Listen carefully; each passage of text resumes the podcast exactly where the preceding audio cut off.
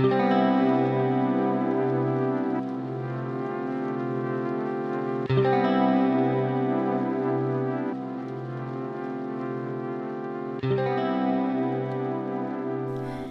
willkommen zu unserem Podcast rund um die Tagung Vorwärts und Vergessen, systemische Organisationsentwicklung im Spannungsfeld von Exzellenz und Ethik.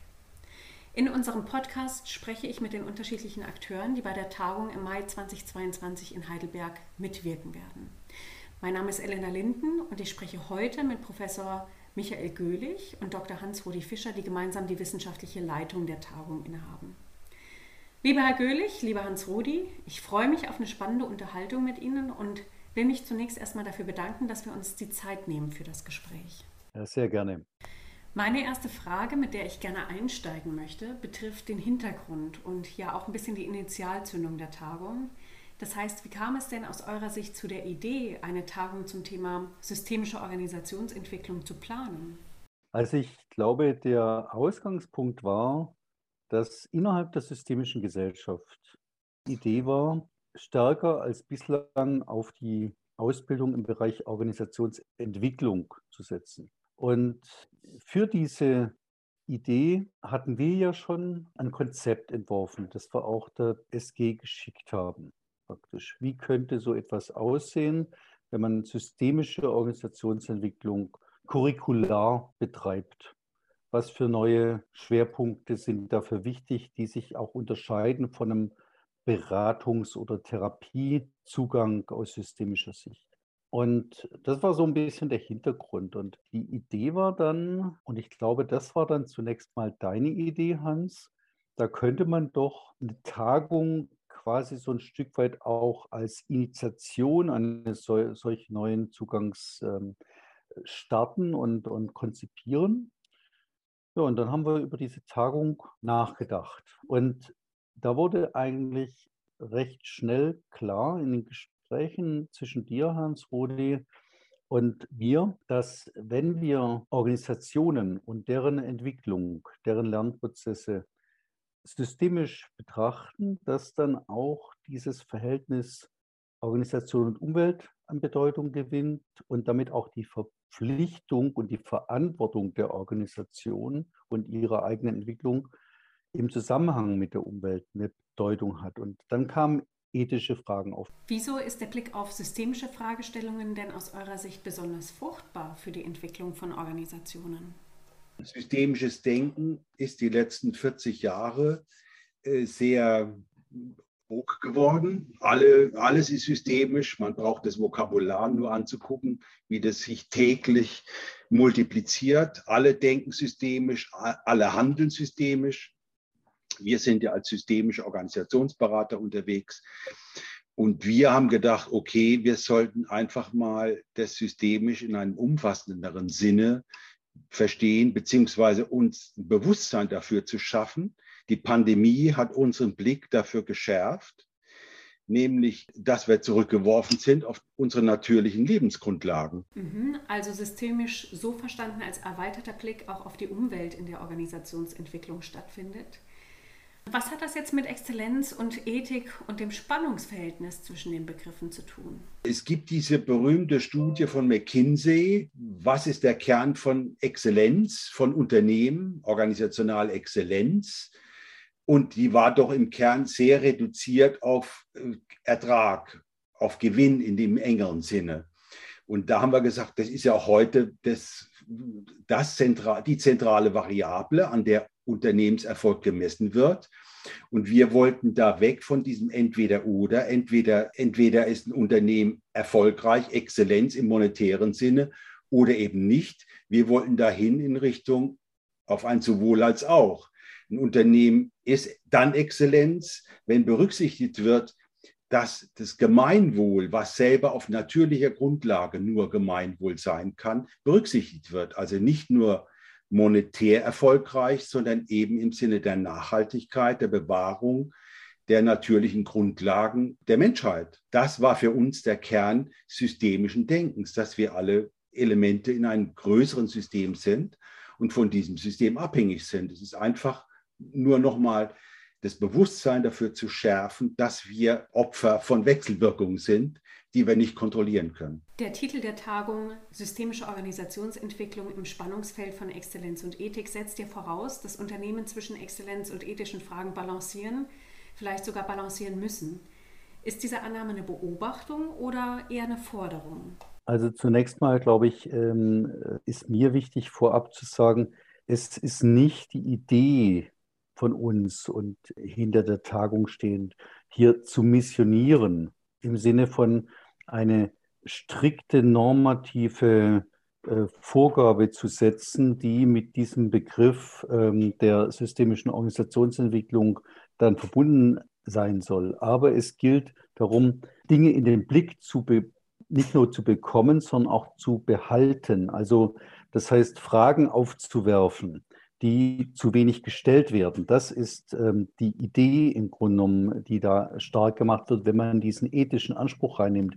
Das heißt, überhaupt die Ethik mitzudenken als Problemfeld, die Frage der Normativität jeglicher Entwicklung mitzudenken und zu fragen, was heißt denn das, wenn wir uns in diese Richtung entwickeln? Was folgt denn daraus? Ja, das ist, denke ich, äh, ein, ein, sehr wichtiger Punkt. Und wenn wir dieses Spannungsfeld zwischen Exzellenz und Ethik ähm, in der Organisationsentwicklung betrachten, dann gilt es zum einen für das, was ähm, äh, Hans-Rudi äh, Fischer schon erwähnt hat, nämlich im Hinblick auf Organisation und Umwelt, aber es gilt natürlich auch für organisationsinterne Verhältnisse, also etwa zwischen Führungskräften und Mitarbeitenden.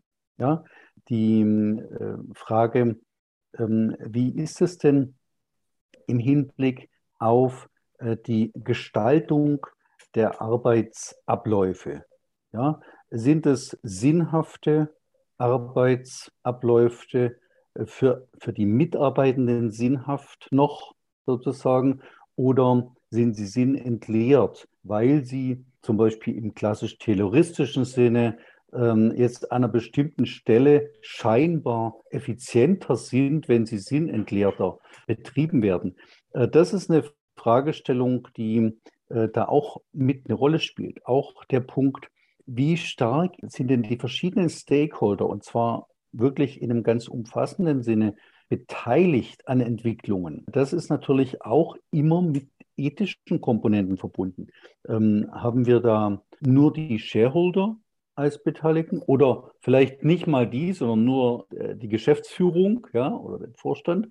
Äh, oder haben wir eine andere Beteiligung? Und wir wissen ja, dass Widerstände gegen die Entwicklung und gegen die Lernprozesse, die organisational stattfinden, besonders dann kommen, wenn Akteure nicht eingebunden sind. Das heißt, hier ist es auch etwas, was positiv zurückwirkt. Das heißt, wenn wir systemisch organisationsentwicklerisch die verschiedenen Stakeholder, die verschiedenen Akteure mit ihren unterschiedlichen Interessen mit einbinden in den Entwicklungsprozess, dann ist die nicht nur sozusagen für die etwas getan, ja, sondern zugleich ist es auch so, dass die Chance auf Entwicklung größer ist. Also das ähm, ist dann auch eine Rückwirkung und auch solche äh, Punkte sind sicherlich wichtig für dieses Spannungsfeld zwischen Exzellenz und Ethik. Also dass es immer auch geht, ich sage mal zum Beispiel, Betroffene zu Beteiligten machen. Das ist ein ganz alter Spruch eigentlich in Entwicklung und Beratung. Und ähm, der enthält natürlich auch äh, solche ethischen Komponenten, ethische Fragestellungen. Mhm. Was hat das denn mit dem Vorwärts und Vergessen in der Fragestellung auf sich? Wir haben ja den Terminus Entwicklung, Organisationsentwicklung. Wohin entwickeln sich Organisationen? Wenn sie sich in Richtung Optimierung oder Exzellenz entwickeln. Äh, das finden wir richtig. Weiterentwicklung ist prinzipiell gut. Das ist ein evolutionärer Gedanke, die Überlebensfähigkeit eines, einer Organisation zu erhöhen und zu steigern. Aber eben nicht zu vergessen, dass diese Organisation in einen größeren Kontext, sprich in, Natur, in eine Natur eingebettet ist, auf deren Grundlagen sie ruht. Und insofern heißt das vorwärts eigentlich und nicht vergessen, also vorwärts und nicht vergessen, dass wir ein ethisches Fundament brauchen, dass die menschliche Freiheit dieses ethische Fundament fordert. Das heißt, wir können nicht eben all das tun, was wir tun können, sondern wir sind immer mit der Frage konfrontiert, ob wir das, was wir tun können, auch verantworten können vor uns selber und vor den zukünftigen Generationen. Vielleicht noch eine Ergänzung. Du, Hans, äh, Rudi, hast es ja jetzt stark, und das ist ja auch äh, gemeinsamen Überlegungen geschuldet, stark äh, gemacht im Hinblick auf die Natur als Kontext. Ich würde aber durchaus ergänzen, auch jenseits der Organisation befinden wir uns ja in einem kulturellen Kontext auch. Wir befinden uns im kulturellen, im regionalen Kontext, im politischen Kontext und so weiter. Und auch da stellt sich immer die Frage, nehmen wir mal ein Beispiel einer mittelständisch, eines mittelständischen Unternehmens, das in, einem, in einer Kleinstadt äh, irgendwo in, in einer bestimmten deutschen Region ist. Dann ist es ganz klar, dass die Entscheidungen, die dort unternehmerisch getroffen werden, zum Beispiel Verlagerung von Produktionsstandorten, ja, Callcenter, Auslagerung ähm, ins Ausland oder ähnliches mehr, das sind alles Entscheidungen, die ja nicht nur das Unternehmen betreffen, sondern die auch sofort Rückwirkungen haben in die Region hinein. Diese Rückwirkung in die Region hat infrastrukturelle Folgen unter anderem, die dann wiederum ihrerseits zurückwirken auf das Unternehmen.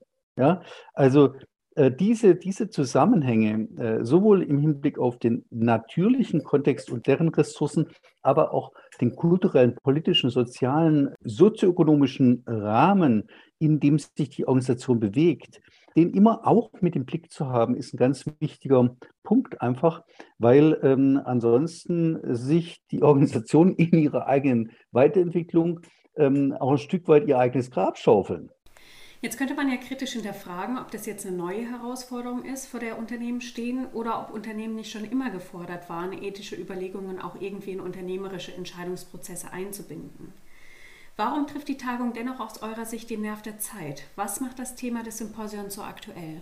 Zunächst mal steckt ja auch in dem Vorwärts und Vergessen mit Fragezeichen ähm, mit drin, dass wir viele alte Hüte haben, die aber aus dem Diskurs so ein Stück weit verdrängt, verschwunden sind oder zu wenig beachtet werden und deshalb äh, neue Aufmerksamkeit bekommen müssen. Warum ist es aber jetzt besonders wichtig? Also wir leben in einer Krisenzeit. Ich glaube, das ist äh, ähm, natürlich schon von Beck, äh, von dem Soziologen Beck, ähm, in den späten 80er Jahren des 20. Jahrhunderts so formuliert worden, hat aber in den letzten Jahren an Bedeutung gewonnen. Nicht nur jetzt aktuell durch die Covid-Pandemie, ähm, sondern auch ähm, durch die großen Feuer, die weltweit existieren, äh, durch die Umweltverschmutzung, durch die Verwüstung, äh, die Trockenlegung, den Wassermangel und anderes mehr, die daraus hervorgegangene Migration, die weltweit in Gang gegangen ist, zugleich aber auch die immense technologische Beschleunigung, äh, die viele, viele Menschen und auch eben Organisationen an ihre Grenzen bringt ja, also Digitalisierung haben wir, wir haben diese Globalisierung, wir haben diese Migrationsbewegungen, äh, wir haben extreme Ungleichheiten, die versuchen, sich irgendwie durch die Migration auszulancieren auf der Welt. Also ganz viele Krisenszenarien, die hier im Kontext da sind. Und die Organisationen, die von Organisationsentwicklern und Organisationsentwicklerinnen ja betreut, bearbeitet werden, ja, die bewegen sich eben in diesem krisenhaften Kontext. Und ähm, wir sehen eigentlich auch, und das sehe ich auch durchaus als positiv an, wie der gesellschaftliche Diskurs nicht zuletzt jetzt durch die Covid-Pandemie so etwas bewusster mit der Tatsache der Krisenhaftigkeit äh, unserer Zeit umgeht. Und da auch sich äh, mehr Gedanken macht, was heißt es denn im Hinblick auf Umstellung? Wie, wie müssen wir insgesamt bestimmte Abläufe umstellen in unserer Gesellschaft, in, unserer, ähm, in unserem verantworteten Handeln? Und deshalb denke ich, passt diese Tagung eigentlich ideal in die aktuelle Gesamtsituation, nämlich die Idee, dass jetzt irgendwie gesucht wird nach nicht nur einer, sondern vermutlich einer Vielzahl von Lösungsoptionen, um angemessen mit dieser Krisenhaftigkeit, angemessen und verantwortend mit dieser Krisenhaftigkeit handelnd umzugehen. Und da knüpft diese Tagung an, da setzt die Tagung ein und da in diesem Umfeld, in diesem Diskursumfeld bewegt sich die Tagung. Welche Kompetenzen sind denn aus eurer Sicht von systemischen Organisationsberaterinnen und Beratern gefordert, um dieser Krisenhaftigkeit und den damit verbundenen Fragen in Unternehmen gerecht werden zu können? Der Zwillingsbegriff zur Krise ist ja der von Veränderung bzw. Entscheidung. Krisen führen uns in Entscheidungssituationen. Das ist ja der Kern dieses griechischen äh, Begriffs. Entscheiden. Und äh, Entscheidung bedarf eben genau dieser systemischen Prinzipien, die Dinge von den Konsequenzen her zu denken und von der vollendeten Zukunft her auf die Gegenwart zu projizieren. Und das ist ja Kern dessen, was wir auch in der systemischen Organisationsentwicklung versuchen, in diese Idee der Organisationsentwicklung hineinzubringen.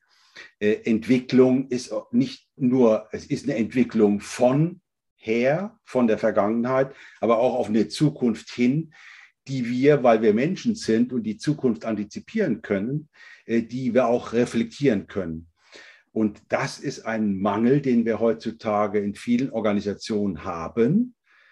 Ein Mangel an Zeit, an Reflexionszeit. Veränderung braucht Zeit, auch Bedenkzeit, in der die Veränderung, in die, in die wir hineinrutschen, zum Teil selbstbestimmt, zum Teil eben nicht selbstbestimmt, um da wieder die richtigen Navigationsinstrumente einsetzen zu können, die uns eventuelle Möglichkeiten liefern, wieder steuernd einzugreifen, dass die Organisation sich in die Richtung entwickeln, die wirklich Exzellenz ist, in dem Sinne, dass sie das Gemeinwohl fördern und auch der Organisation eine nachhaltige Überlebensmöglichkeit geben. Also zwei Punkte vielleicht noch äh, ergänzend von meiner Seite. Zum einen, ähm, ich kann wunderbar anschließen an das, was Hans-Rudi Fischer gerade im Hinblick auf die Reflexion sagte.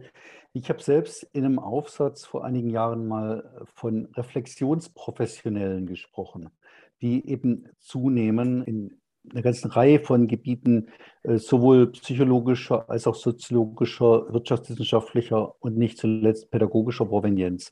Also wir sind ähm, ab dem frühen 20. Jahrhundert bis heute ins 21. Jahrhundert in den letzten 100 Jahren in einem Jahrhundert der Beratung, weil die Lebensführung und damit auch, wenn wir uns jetzt auf der Organisationsebene bewegen, die Führung supraindividueller sozialer Gebilde. Diese Lebensführung und Lebensgestaltung ist nicht mehr selbstverständlich. Ähm, ich möchte aber einen Punkt noch ergänzen und das ist jetzt der zweite Aspekt, nämlich wir müssen ja unterscheiden zwischen der Beratung bis hin zur Therapie einzelner oder kleiner Systeme, wie zum Beispiel Familien, ja, wo eigentlich gerade die systemische, der systemische Ansatz ähm, äh, besonders, sage ich mal, ähm, viel Erfahrung mit hat und Organisationen. Organisationen sind viel komplexere Gebilde. Einerseits, andererseits auch nicht.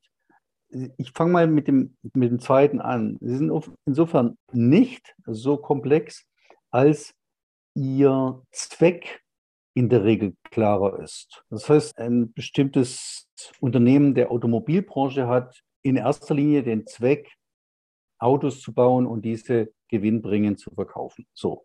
Dann kommen die ethischen Fragen, die dazu kommen, die wir auch schon behandelt haben. Aber das ist zunächst mal der Zweck. Eine Familie, äh, da kann man das schon viel schwieriger sagen. Ja, da, äh, da ist der Zweck eigentlich äh, nicht so richtig klar gesetzt. Es ist ähm, ein ähm, äh, ja, natürliches Sozialsystem, was Stück für Stück so wächst und was auch äh, viel länger Bestand hat, ja, als äh, etwa ein Unternehmen, wo Mitarbeitende eintreten und wieder austreten. Die werden ja über Mitgliedschaft geregelt, äh, diese sozialen Organisationen. Und da kann es durchaus sein, jemand ist für fünf Jahre Mitglied einer solchen Organisation und eben vorher und nachher nicht mehr. Ähm, also manche Sachen sind scheinbar einfacher und äh, klarer. Auf der anderen Seite aber ist es eben erheblich komplexer als Familien, weil wir hier eine ungeheure Vielzahl an Stakeholdern haben, die sehr und extrem unterschiedliche Machtverhältnisse mit reinbringen in das Geschehen. Zugleich äh, wissen wir auch schon seit Weber, dass äh, Organisationen moderner Art in der Regel so etwas wie eine gesatzte Ordnung haben, die häufig verschriftlicht ist, auf die sich Mitarbeitende und Führungskräfte beziehen müssen, die aber selbst ihrerseits in Bewegung ist. Dann haben wir in Organisationen eine Vielzahl von nichtmenschlichen Aktanten, wie das ja Bruno Latour etwa nennt in seiner Akteur-Netzwerk-Theorie, also Maschinen, heutzutage natürlich auch äh, algorithmische Systeme, ähnliches mehr, die Teil der Organisation sind, die nicht so ohne weiteres beeinflussbar sind, ja, die vielleicht unter bestimmten Umständen ausgetauscht werden können, aber nicht so ohne weiteres beeinflusst werden können. Also es ist viel komplexer und deshalb äh, gehört zu den äh, Kompetenzen zukünftiger systemischer Organisationsentwicklerinnen und Organisationsentwickler eben auch, sich ein Bild machen zu können von der Vielzahl der Einflussgrößen in den Organisationen, sich klar zu sein darüber, ich arbeite nicht nur mit Menschen hier, sondern ich arbeite mit Mensch-Maschine-Kontakten zum Beispiel. Ich arbeite mit Praxismustern, wie ich das nenne, die sich in diese soziokorporalen Gebilde eingeschrieben haben, wo also praktisch Tag für Tag in einer ganz bestimmten Weise interagiert wird zwischen mehreren Menschen und mehreren Programmen oder Maschinen. Ja?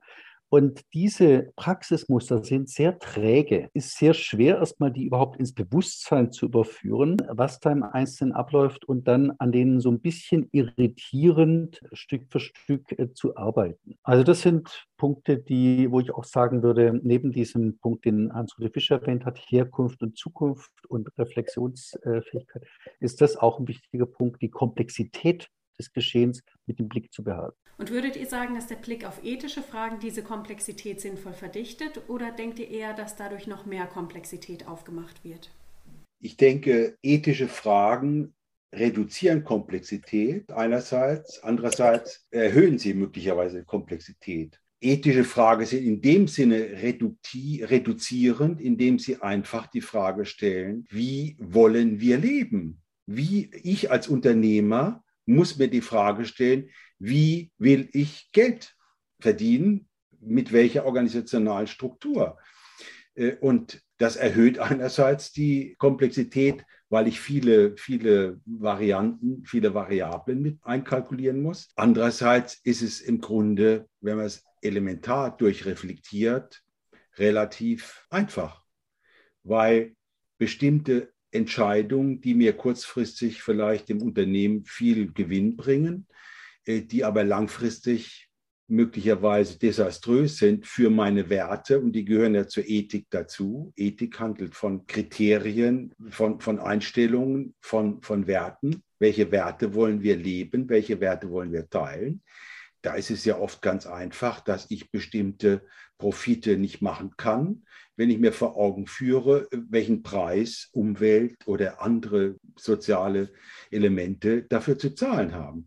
So gesehen ist es einerseits reduzierend, vereinfachend, äh, zu sagen, okay, dieses Geschäft können wir da nicht machen, weil ABCD.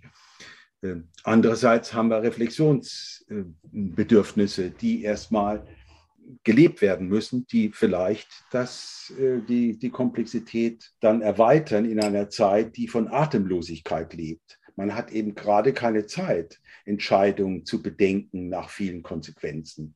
Worauf können sich denn die Teilnehmenden freuen, wenn sie im Mai 2022 in Heidelberg dabei sind? Ja, ich hoffe auf eine rundum gelingende und gelungene Veranstaltung, wie ich sie seit vielen Jahrzehnten immer versucht habe. Das heißt, ich versuche immer, Theorie, Praxis und Ästhetik in eins zu bringen. Denken kann sehr ästhetisch sein, Handeln auch und auch die Verbindung von Denken und Handeln mit einer Brücke, die aus künstlerischen Elementen besteht. Deswegen sind wir an einem besonderen, außergewöhnlichen Ort, an dem Urban Art, wie es neudeutsch heißt, die Kunst der Stadt, die neue Kunst der Stadt, einen besonderen Ort in Heidelberg gefunden hat. Und wir wollen ja gucken mit einem kulturellen Rahmenprogramm, das wirklich zu zwei attraktiven Tagen für unsere Teilnehmenden zu machen. Und dazu gehört eben auch eine groß angelegte Intervention oder Aktion mit Düften aus der Hexenküche von den Storydealern. Ja, ich hoffe auch noch, dass uns Lars Eidinger die Ehre gibt. Das ist noch nicht hundertprozentig sicher. Ich setze die Hoffnung aufs Gelingen und ja, dass wir da äh, interessante Düfte in die, dieser künstlerischen Hexenküche in die Welt setzen können. Und worauf freut ihr euch persönlich, wenn ihr an die Tagung denkt? Ich freue mich auf interessante, lehrreiche Begegnungen und Dialoge und vor allem, dass wir guten Grund gehabt haben, um im Futur 2 rum zu sprechen, das face-to-face -face zu machen. Also wir mussten die Tagung ja wegen Corona verschieben. Und ich freue mich auf diese unersetzlichen Begegnungen und Augenblicke mit Kolleginnen und Kollegen, die für, für ein humanes und ein, ein gutes Miteinander grundlegend sind. Also die echte, authentische Begegnung im Raum zur selben Zeit im Miteinander.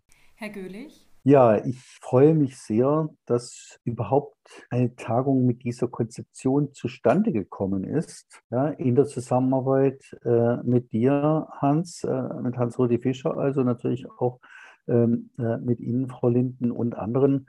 Also äh, diese, dieses Hinarbeiten auf eine Tagung, die aus verschiedenen Blickwinkeln her gemeinsam konzipiert wird, ist meines Erachtens eine wichtige Gelingensbedingung für eine gute Tagung dann letztendlich.